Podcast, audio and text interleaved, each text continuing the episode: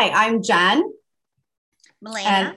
Milena with Latina Life. And this is another episode of our wonderful podcast. And today I'm so excited to share with you guys that we have a very good friend and a very awesome journalist with us, Gina Silva. You may have seen her on Extra.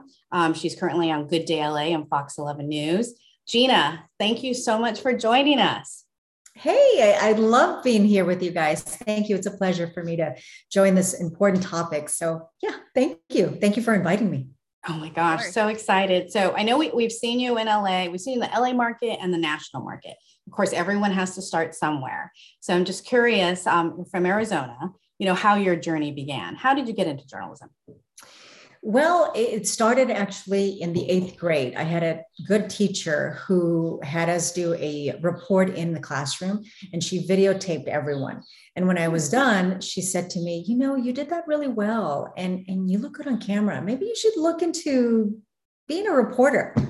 And that was it. it was like, okay she planted the seed for me and you, you have to sort of understand my background to like know why that was so impactful you know, I come from my parents were migrant farm workers. So we did the circuit all the time. We went from Arizona to Texas to California, and they were working the fields. And on the weekends, I would work the fields with them.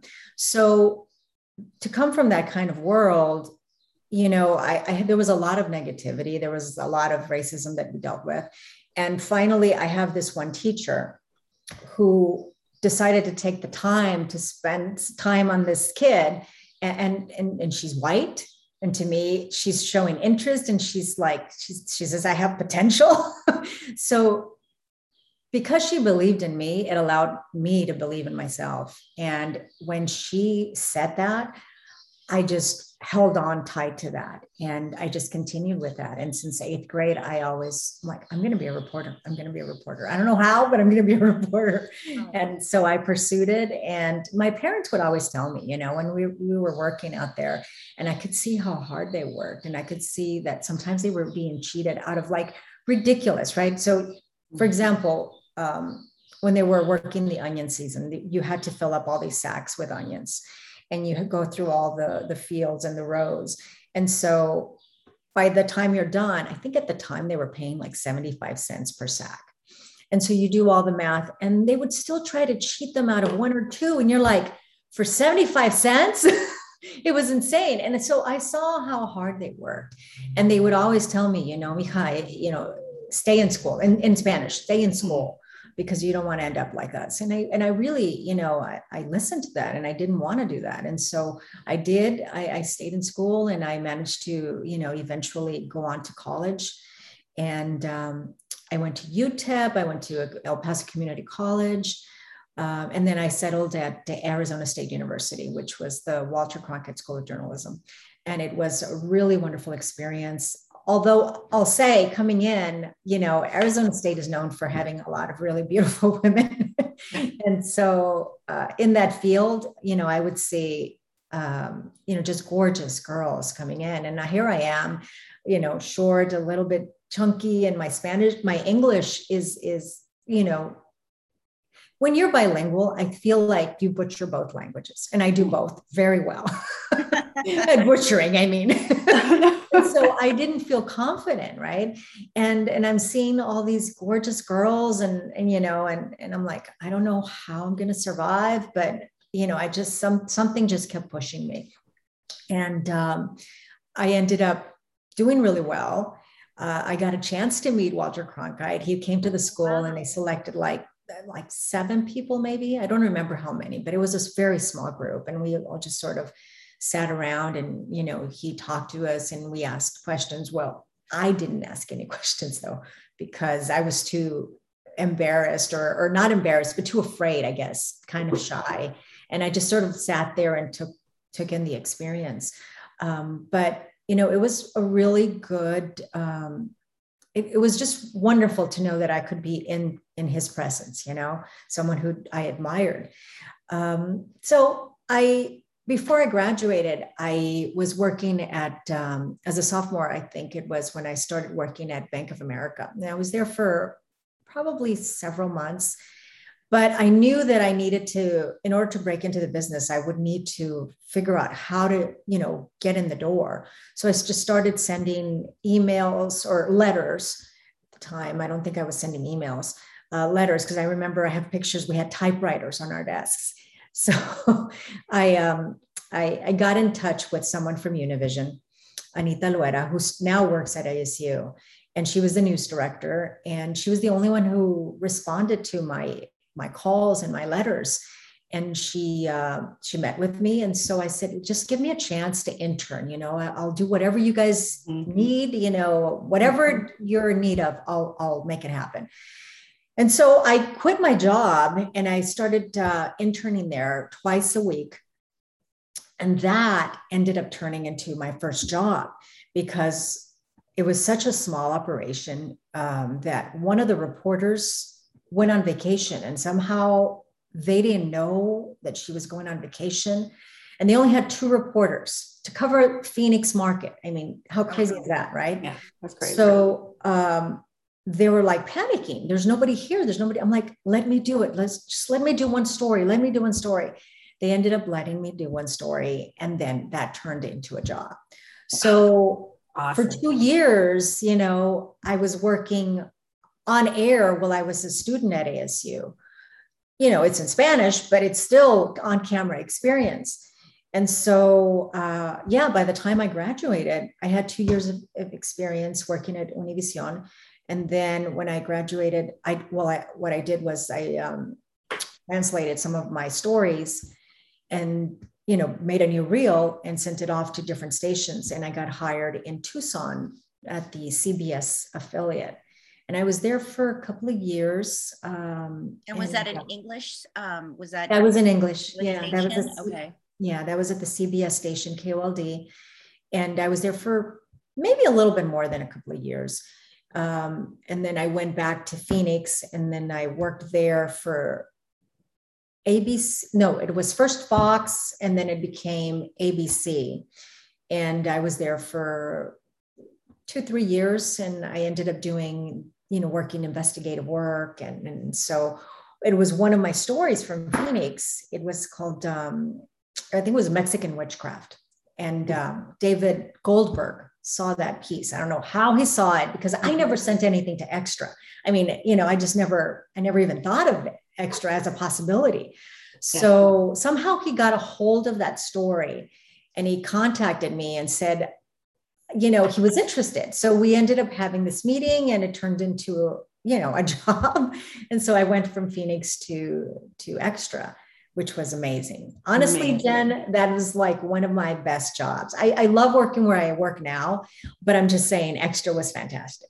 And the reason for that was because, you know, we were traveling all over the country covering yeah. the hot stories. It wasn't just entertainment like it is now, right? Mm-hmm, mm-hmm. And so it was more like, what would you say, uh, like Inside Edition, maybe? Yeah, very newsy with the news. Yeah, it, it, was like the hot topic of the day. So you were all right. over place.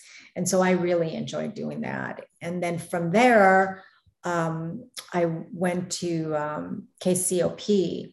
And I went there because um, Kristen Lang, who was uh, working on the assignment desk, right? Mm-hmm. Yep. She went there and re- became um, special projects uh, manager, and she just like, please come over. We've got this. We've we've got you know just she had a lot of a lot of things, yeah. And so and she was offering making a really good offer. And I'm like, okay, let's do it.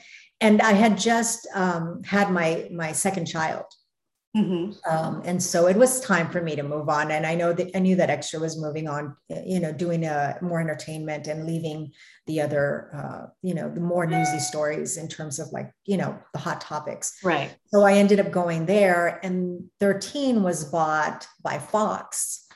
And so now I've been with Fox since 2000, you know, so it's 20, going on 21 years. Oh, it's wow. amazing. It's amazing. I'm old. no, you started so young, working out, you know, while you were still in college, which is so great. You know, and that actually brings me to a question I have for you. Um, just considering your background, and I mentor, or actually, I'm part of um, the USC Latino Alumni Association. That's where I went to school, and you know, so I do some Q and A's with some of the students there sometimes. And then one of the students brought up to me, and I don't know if you've ever felt this at all, feeling imposter syndrome. Okay. I mean, just basically how, and, and I felt so naive because I've never felt that way. I don't know if it's like a personal thing or not, but I think it's something that a lot of, you know, Latinos, especially Latinas, you know, probably feel too, especially if they're first generation. And especially if they come from a working, if their family comes from a working class background. And I don't know if it was just because I was just so naive, I never really felt it, or I just let like the microaggressions brush off of me. But I was like, what do you mean? What's imposter syndrome? And she's like, you know, when you don't feel like you belong. And it's a big challenge. It was this big challenge for this student. Was that something you ever felt at all? Oh, absolutely. And, and quite frankly, I still sometimes feel it. Like there are certain, you know, in, in certain situations where I just don't feel comfortable. And I know that it's just my own insecurities and my background. But mm-hmm. yeah, absolutely. You know, it, it's a real thing. it's definitely a real thing. You know, you still like carry all of that, the shame that maybe you had when you were a kid, you know? Mm-hmm. I mean, like all the thing, all the stuff that you of the world that I went through in terms of like, you know, when I worked in the fields and like I remember iron after washing our clothes, you iron your clothes. And after you've worked in, in the onion fields, the smell still comes up. So no matter how much, how many times you wash your clothes, that smell comes up. So I always felt like, oh my God, I, I, I stink, you know, I smell bad. And mm. that to this day, I can still smell it and I still feel like, you know, I know I'm not there anymore, but I still feel like I have to keep my distance a little bit. It's so bizarre because psychologically, I mean, I'm aware that that is a lifetime ago. Mm-hmm. But yeah, you do feel like, you know, it like it, it's I can't explain it, but you do feel that imposter syndrome. Like I don't really belong here. What am I doing here? And and so it was the same thing you know like yeah. And then and what, what did you do to like get past that? Like even now like is there is it also you just put your mind to the task? You're like okay i gotta brush it off or give yourself yeah, i mean think about your eighth grade teacher? You just brush it off and you focus on what's you know what's in front of you and you realize okay that's that's not you you know what i mean? It's like it's no one here is trying to make you feel uncomfortable. It's your own uh, issues that you have that you have to work out. And so as long as you're aware that you have issues that you carry with you from your you know your past um, and you don't like I, I okay so let me see, let me backtrack here. I, I know you've heard of like people who have this big chip on their shoulders, right?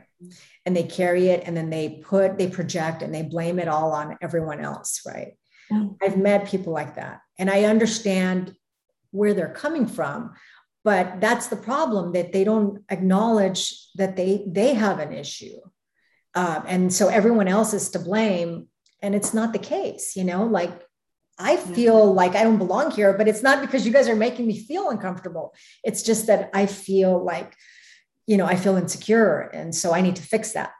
And so that's just being aware of that, I think, you know, will help.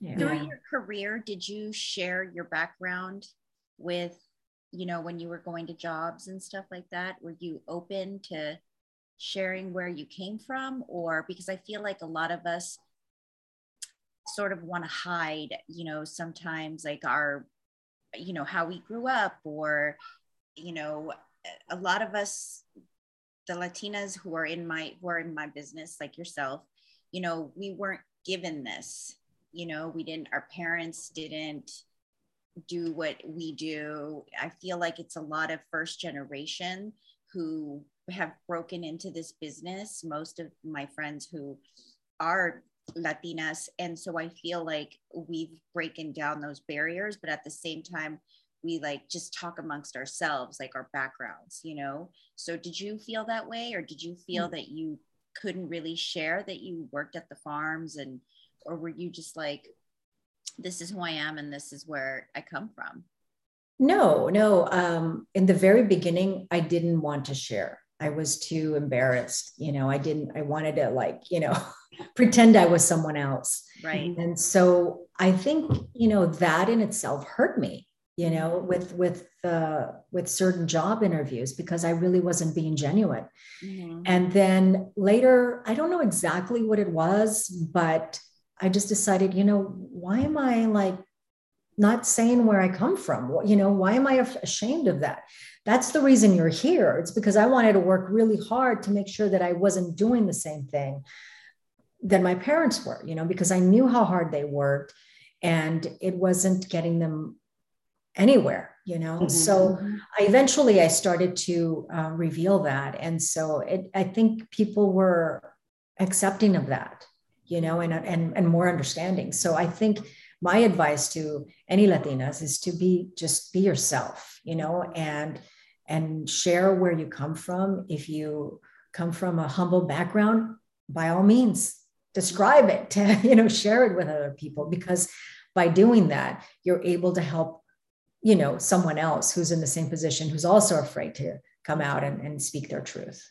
Mm-hmm. I think that's very common amongst, you know, Latinas and um, I don't know, maybe other backgrounds and cultures that we are just oh i can't share that because it's embarrassing or they're going to look at me a different way and it's funny because it's like we're so strong in the sense that i'm sure you give back in your own way to young latinas or anybody that probably comes seeking for help mm-hmm. um, but it's just i wonder what we can do in order to to change that you know and really like be our authentic selves and stuff. So I think that's one of the reasons why we do this because I think so many of us feel that same way.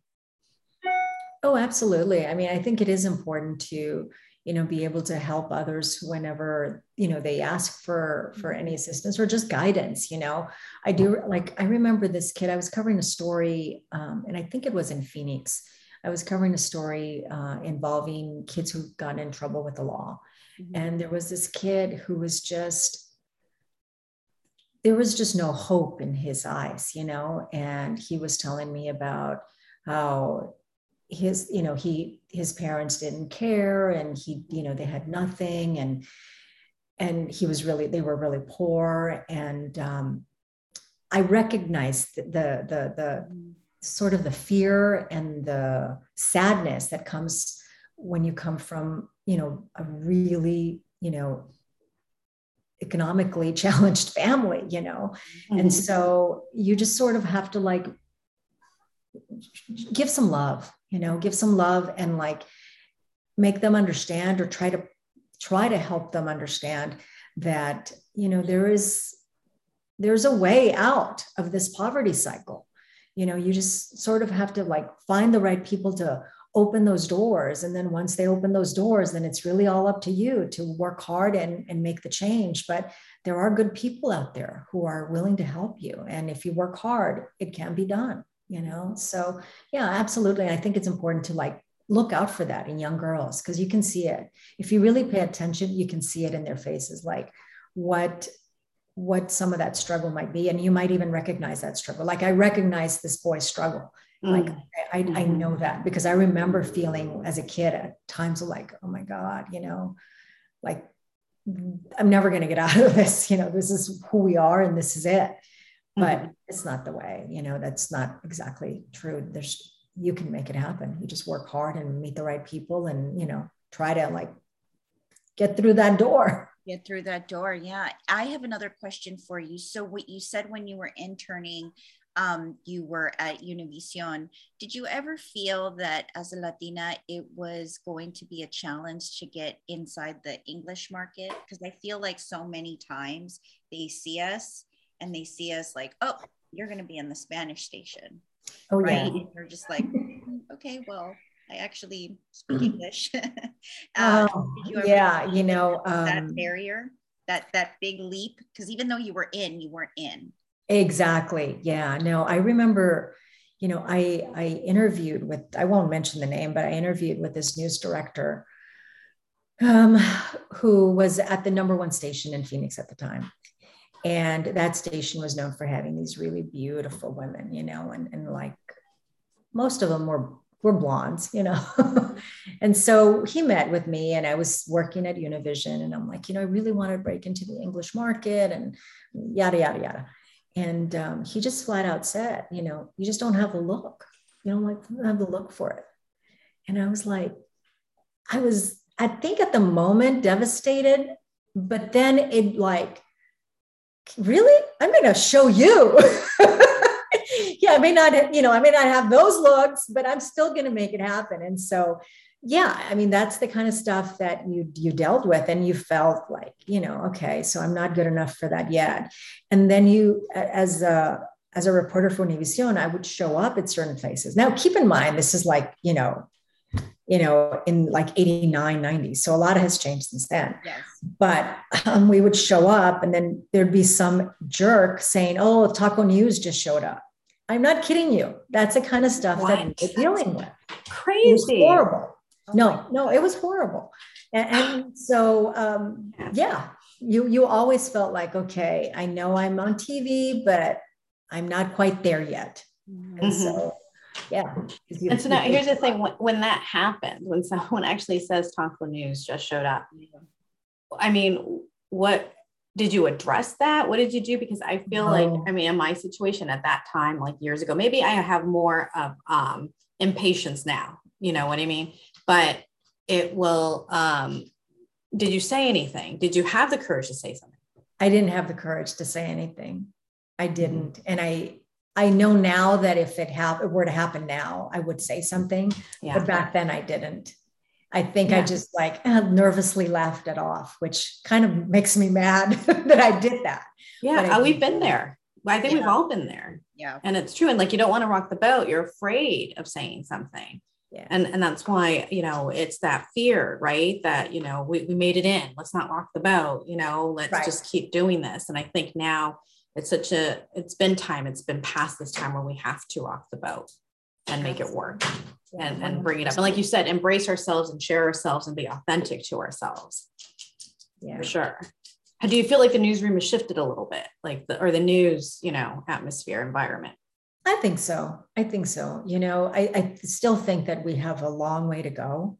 Mm-hmm. Um, you know, and I, I I measure that by the kind of stories that we still cover. You know, for example, forever you've, you've heard the, the argument that you know the media will only cover you know if a white little girl goes missing they'll mm-hmm. cover her you know yeah extensively but a, a, black little girl you know it's rarely get rarely gets covered and so more and more you know we're all pushing for that in the newsroom you know mm-hmm. um, and so we're we're we're covering it but there are still incidents where i feel like why didn't we cover that story? Why? I mean, that's just as important as this one, you know?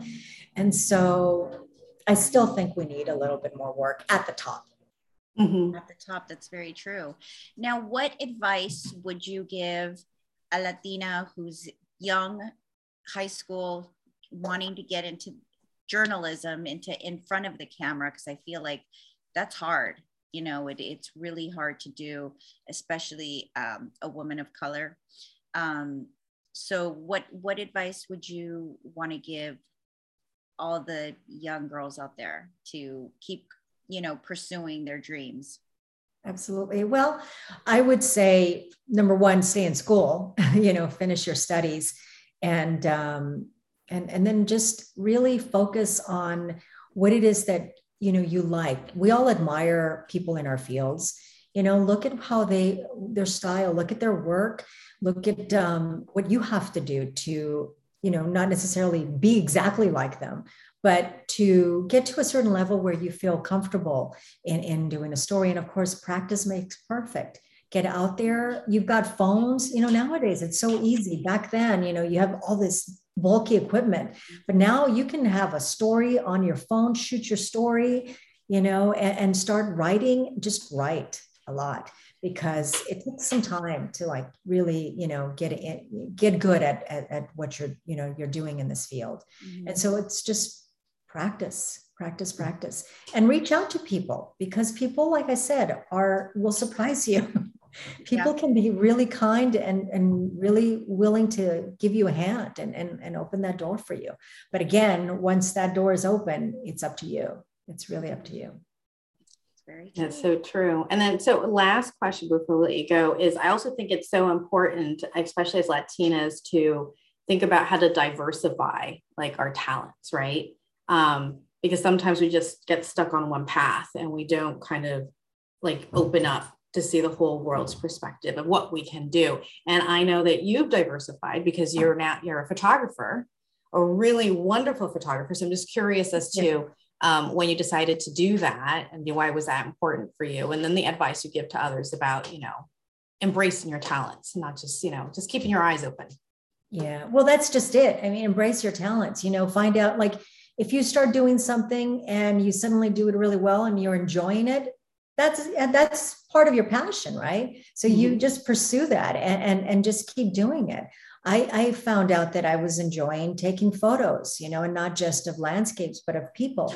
And so I just started doing that more and more and more. And, um, you know, it's like my second, it's a hobby, you know, but it's like my second, uh, my, my plan B. Should yeah. plan A fail after all these years? I'm yeah. going to plan B. yeah. But yeah, that's something I totally grew up with. Have a plan A, B, and C. Exactly. right? and then sometimes exactly. it's so hard because you're working so hard at trying to be good at that one thing that that overtakes your life so isn't that hard to like just kind of balance that out it is it is you know like i had a lot more time before um you know the pandemic but now after the pandemic and you know everything that's happened um, you know i have a little bit less time. So i haven't been doing a lot of photography.